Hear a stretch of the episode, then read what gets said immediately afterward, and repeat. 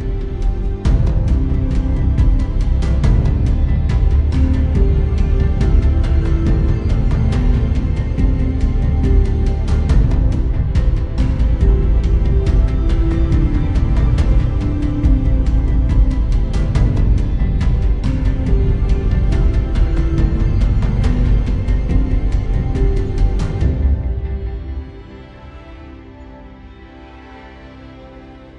right, guys, welcome back to Revive School. Here we are, lesson 104. We're in the historical books, talking through the book of Second Chronicles. Now, just last week, we were talking about the book of First Chronicles, which our theme was the son of David. But now we have a, a new theme. We've got a new guy filling in for Kevin. He's really old school, Sean Carlson. Sean, do you remember our, our theme for Second Chronicles? Royals. You came up with it, by the way. Royal, Royal throne. Royal throne. the royal throne. Now think about in, in 2 Chronicles 1 and 2. Remember, it really is just a continuation of, of the first book. You know, what you have is, is that David, uh, uh, through a connection with King Hiram, right, of Tyre, had a friendship. Now Solomon knew that, so then Solomon sends a letter to King Hiram and says, hey, by the way, I'd like to build the temple for the Lord, and I need provision and I need workers. King Hiram says, great, it's a done deal. I'll provide some of the workers. I'll provide the provision. You help provide some workers. You help pay us. Like there's a whole lot going on. A business transaction actually took place through letters. And so what you see in Second Chronicles 3 is the beginning of what I think is probably one of the coolest things. Uh, like God's actually going to use Solomon to start building the temple. And it says then Solomon in Second Chronicles 3 1, then Solomon began to build the Lord's temple in Jerusalem on Mount Moriah where the Lord appeared to his father David. We'll get into that here in a little bit. But why is this story important? Remember the audience. Remember the group from Zerubbabel, the group from Ezra, the group from Nehemiah. They're coming out of exile, correct? And they're coming back to the land to learn everything from First and uh, Second Chronicles, right? The chronicler wants them to learn how do you do these things that I've told you to do. Well, if, if Sean, we talked about that there's three temples, at least three temples, right?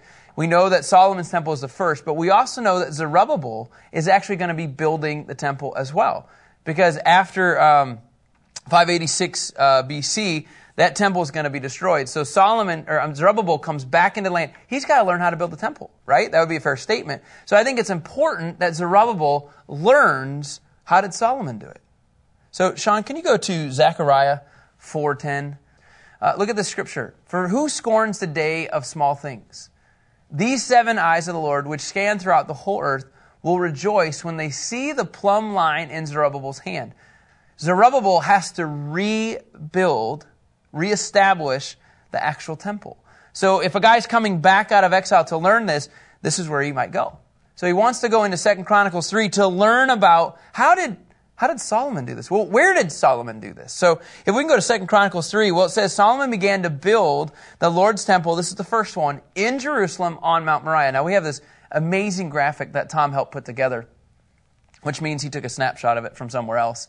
And, uh, and so here you have Mount Moriah. Okay. Now here you have the Mount of Olives. Okay. Then you have the Kidron Valley. So basically, what we're seeing is, is Mount Moriah is where he's going to actually build. It says, on Mount Moriah, where the Lord had appeared to his father David. Now, if you remember, this is the site, Scripture says, that David had prepared on the threshing floor of Onan, Ornan, the Jebusite. So, Sean, can you, uh, can you go back to the threshing floor uh, picture? So, Mount Moriah, now when you blow this thing up, this is what it looks like. So, David originally came here he negotiated a land deal, right? With Ornan. Remember, Ornan was like, no, hey, I'm not charging you. You're King David. He says, no, no, no, I need to pay for this. So he gives him a ton of gold, right? So Ornan makes a crazy amount of, of, of money, right? And so then why? So that here Solomon's temple could be built. But David was the one who established the land. I think that's a really cool picture. Now, if you go from not just King David establishing this with Ornan, Sean, Clayton, Tom, do you guys remember at all what else was so important about this land before King David? Abraham, Isaac. Abraham and Isaac. So Abraham went to sacrifice his son Isaac, his only son, aside from Ishmael. It's always kind of weird, it's, you know, uh, on this piece of land. It's also where Abraham interacted with Melchizedek. So this is a really, really important piece of land. So think about this. Abraham's going to sacrifice his son. Doesn't happen. There's a ram in the thicket. David buys the land years later And he's given this land, why? So that the temple can be built. I, I really believe that land in Israel is always important. In fact, remember this, you guys. This is the land where the Lord appeared to Ornan and to David. Do you guys remember this? The angel of the Lord showed up. Like, hey, by the way, he almost wiped out all of Jerusalem. And instead, now here we have the beginning of the building. And so that's what I'm just going to write up here, kind of kind of walk you through beginning to build. Then it says in verse 2 and back in 2 Chronicles 3, it says, He began to build on the second day of the second month in the fourth year of his reign. Most would say, John MacArthur included, this was during April to May timeframe of 966 BC. Anybody have any idea, like, the time frame of how long it took to build uh, the temple? 70 years? A lot less. Seven and a half years. Seven. Seven. You, uh, you were thinking that number. So, so think about this. They're beginning to build, but it took seven and a half years to build. I just, I love when we have these moments because I'm pretty sure I do those all the time. So, Sean, seven and a half years. Clayton, seven and a half years. Tom, seven and a half years to actually complete. All right, so here it is. In verse 3, it says, These are Solomon's foundations for building God's temple. Now, so the foundation was 90 feet and the width was 30 feet. Okay? Crazy enough, uh, it's actually not that big of a, of a building. In fact, if you'll go to that slide of uh, the actual Solomon's temple, so here you have, we're going to go over the basic outlines, the basic plan in the next three to seven verses of, of really what does this look like? Okay, so he's beginning to build it. So by the way, I need you to build a foundation, okay? One commentator wrote, Martin Selman wrote, it's actually smaller than many church buildings, actually. Uh, it says this in verse 4. Here's what they begin to build, okay? First of all, it says the portico, okay? So the porch, okay? So it says the portico, which was across the front, extending across the width of the temple, 30 feet wide. Its height was 30 feet. And by the way, the whole inner surface, he overlaid its inner surface with pure gold. Wow. Do you guys remember the guy who's doing the work right now? Do you remember his name? Uh, the guy that King Hiram sent. He had a funny name. It was the guy that King Hiram sent. He did have a funny name, Huram Abi.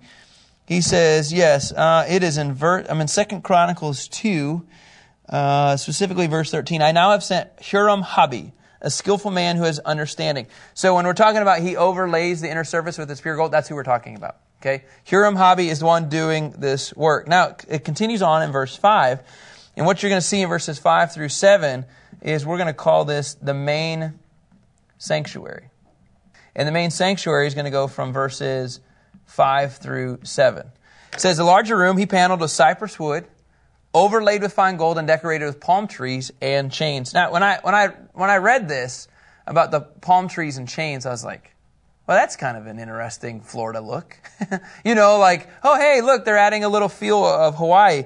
Some would say that the palm trees represented, again, the tree of life. Some would say the palm trees represented, again, just an image of, of a garden scene because these chains, Nelson's commentary says it's a chain work. It could be referred to, just hang on here with this, an interlocking design of buds and flowers.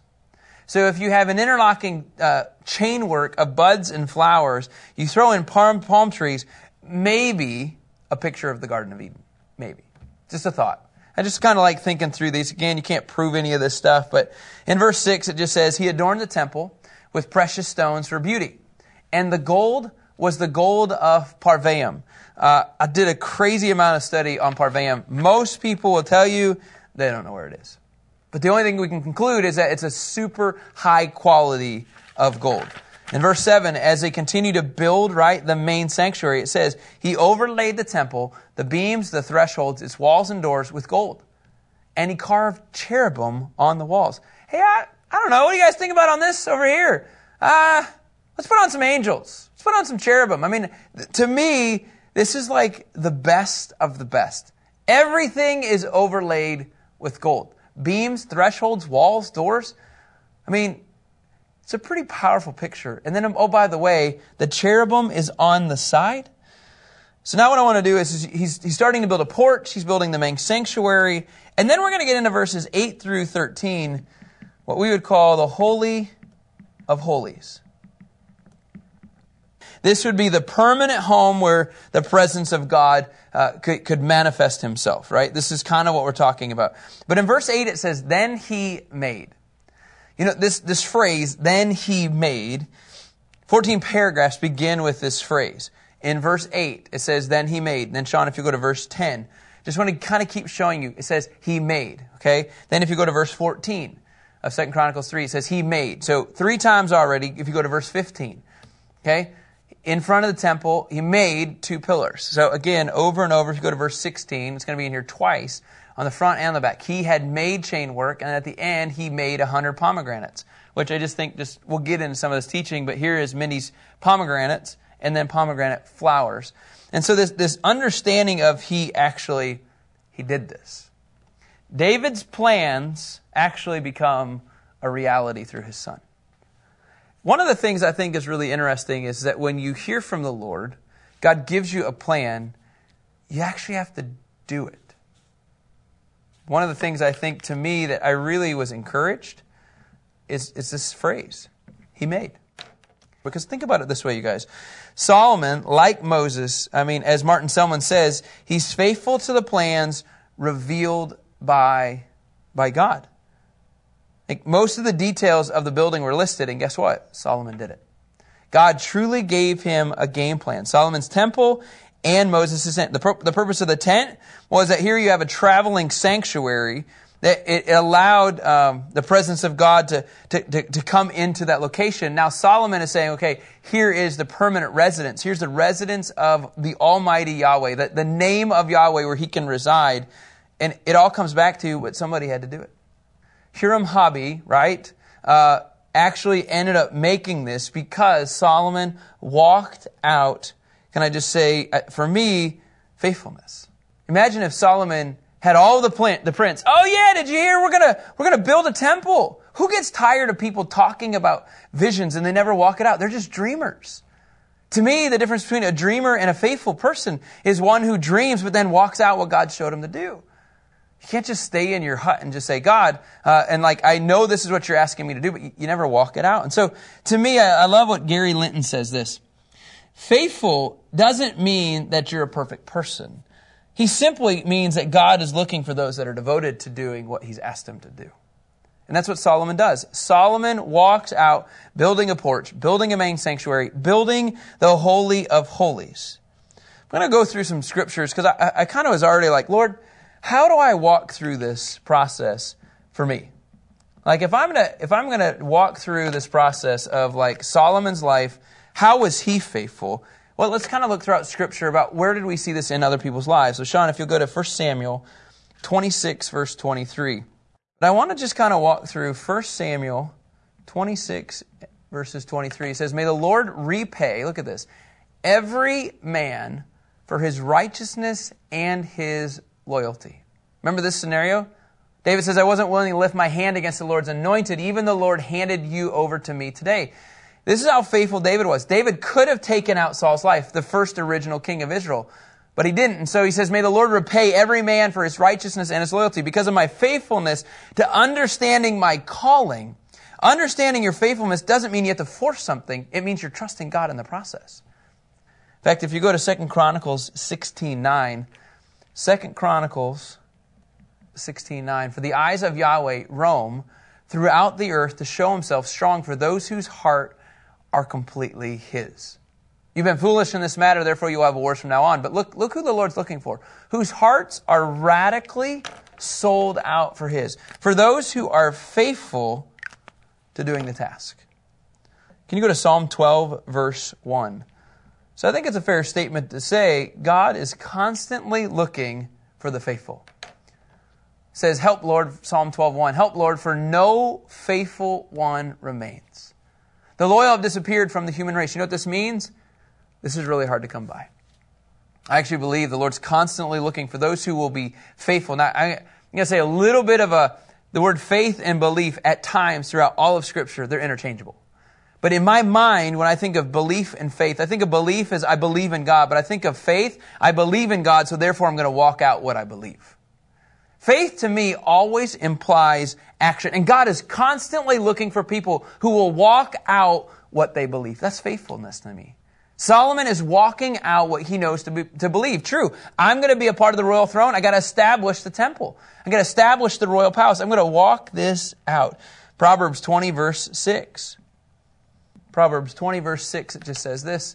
Many a man proclaims his own loyalty, but who can find, you can use this, this, this uh, word interchangeably, trustworthy. Who can find a faithful man? God is looking for one he can count on. I, I need you to build a temple, David, but it's not going to be you. No, it's going to be the faithful one, Solomon. Proverbs 28, verse 20.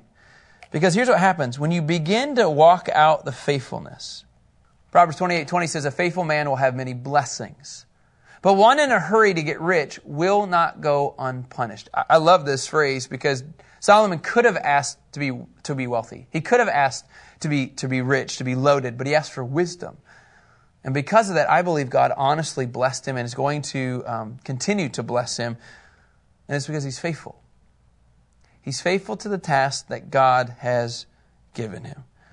When you go to Matthew 25, this is the verse that everybody knows, everybody quotes. Maybe you just don't know it comes from here.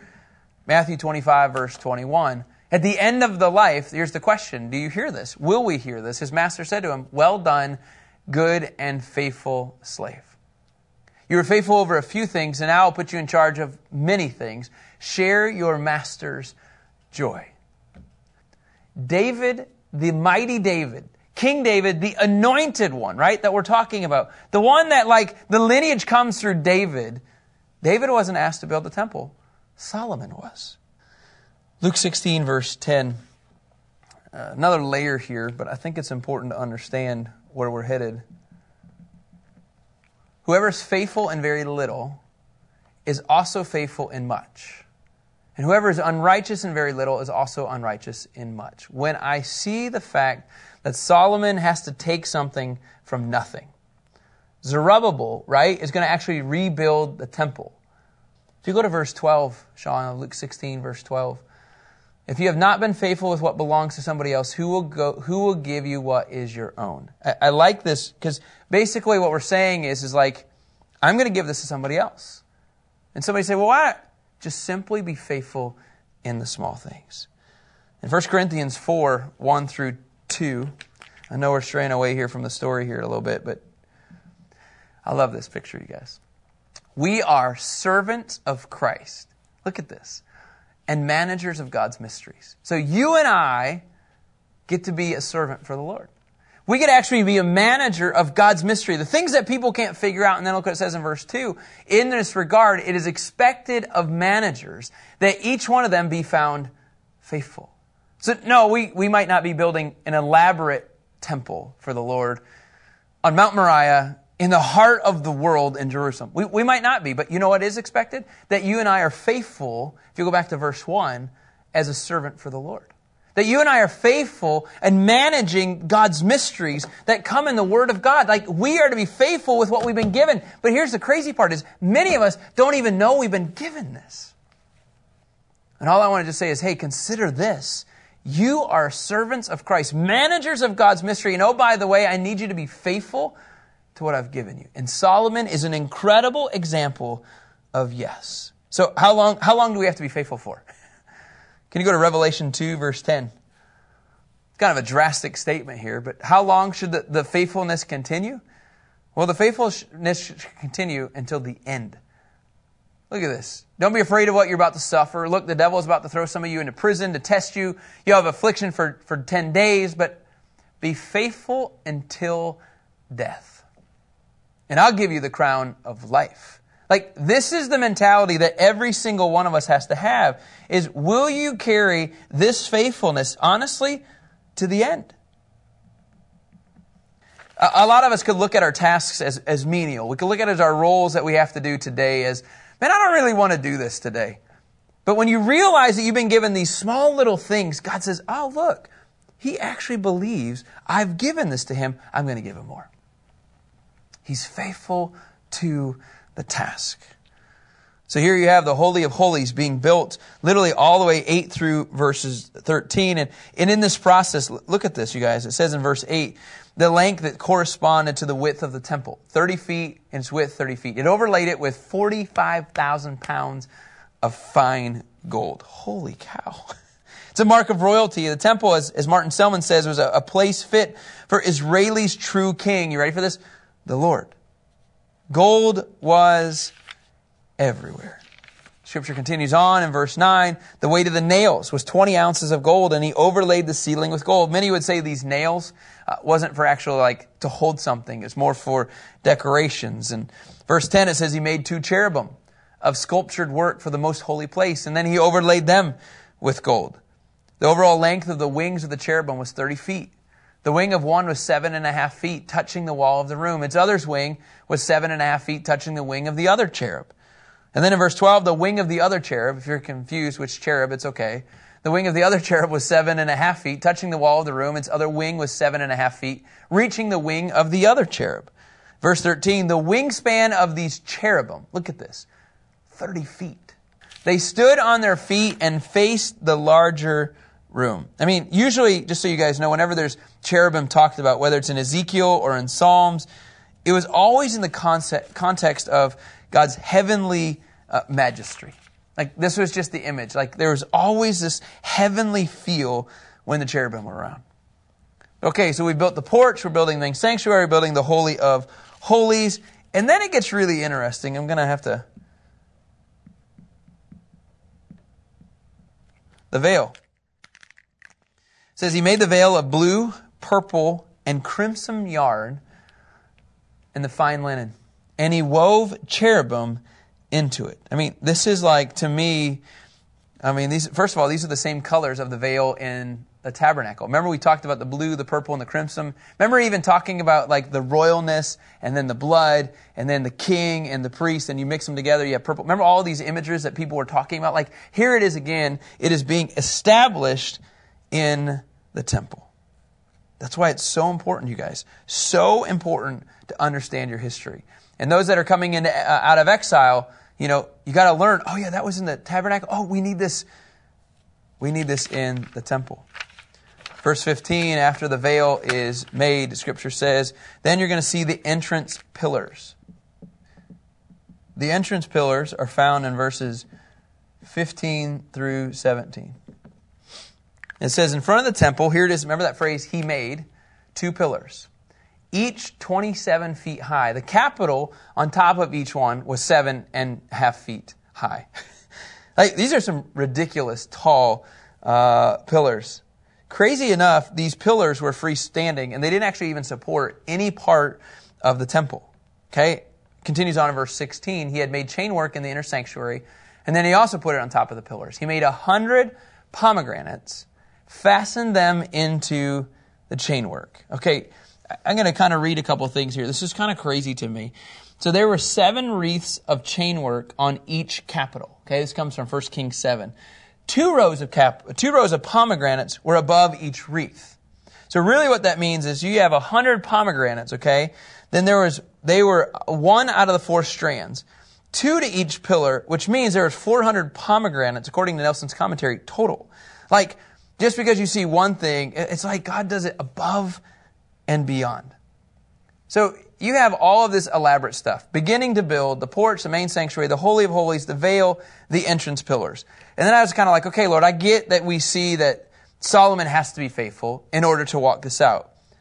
But as you begin to study through this, and I love what Martin Selman did, and this is how I want to close this out. He says, on one hand, God's nearness was reason for real joy. People are excited. The temple is being built. We can actually experience the presence of God. That's the thought behind this. But the attendance in God's earthly temple, it, it, gave people access to the heavenly presence. But think about this, you guys. The architects actually, the architects actually emphasized how hard it was to get to God. Because who was allowed into the Holy of Holies? Any thoughts, guys? High priest. The high priest. Which means if you're not a high priest and you're just a priest, you're still stuck.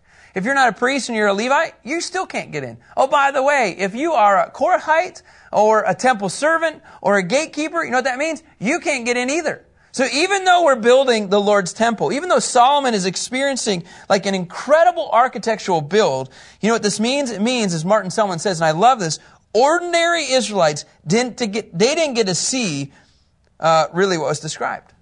All this that we're talking about, they didn't even get in and see this.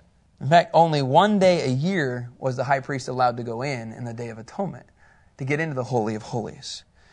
So here's what I can conclude the temple, as beautiful as this is, was still an unseen environment to everybody else. The presence of God, in some crazy way, was untouchable for the everyday people.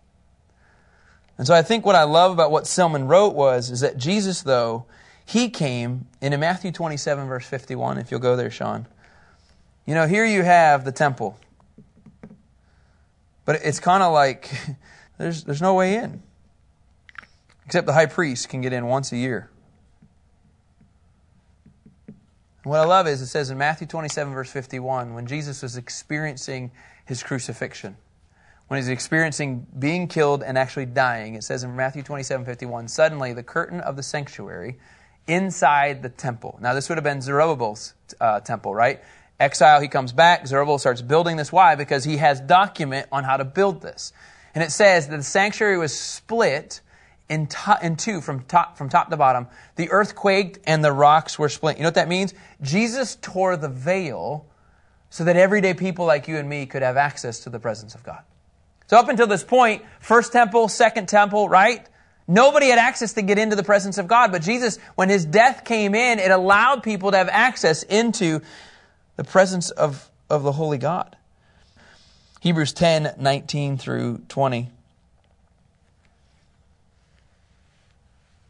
says, Therefore, brothers, since we have boldness to enter the sanctuary through the blood of Jesus, verse 20, by the new and living way that he has inaugurated for us through the curtain that is his flesh. So even though Solomon built an incredible picture, Solomon's faithfulness, as he looks to establish the royal throne, you ready for this? It ultimately points to the coming Messiah. It ultimately points to, to Christ. And Christ says, oh, by the way, that curtain, yeah, that's, that's me now.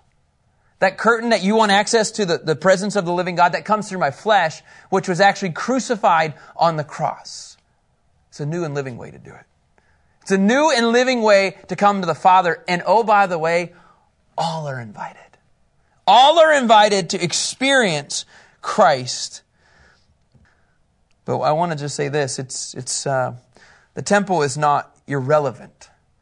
In fact, if you go to Hebrews eight verse five, here's what this does. Here's what this all of this does. By Solomon and his faithfulness, Hebrews eight verse five, it just says this: These serve as a copy and a shadow of the heavenly things. As Moses was warned when he was about to complete the tabernacle, for God said, Be careful that you, you make everything according to the pattern that was shown to you on the mountain. So whether it's Moses building the tabernacle or Solomon building the temple, these serve as a copy and a shadow of the heavenly things. And oh, by the way, the heavenly things, it points to the Messiah.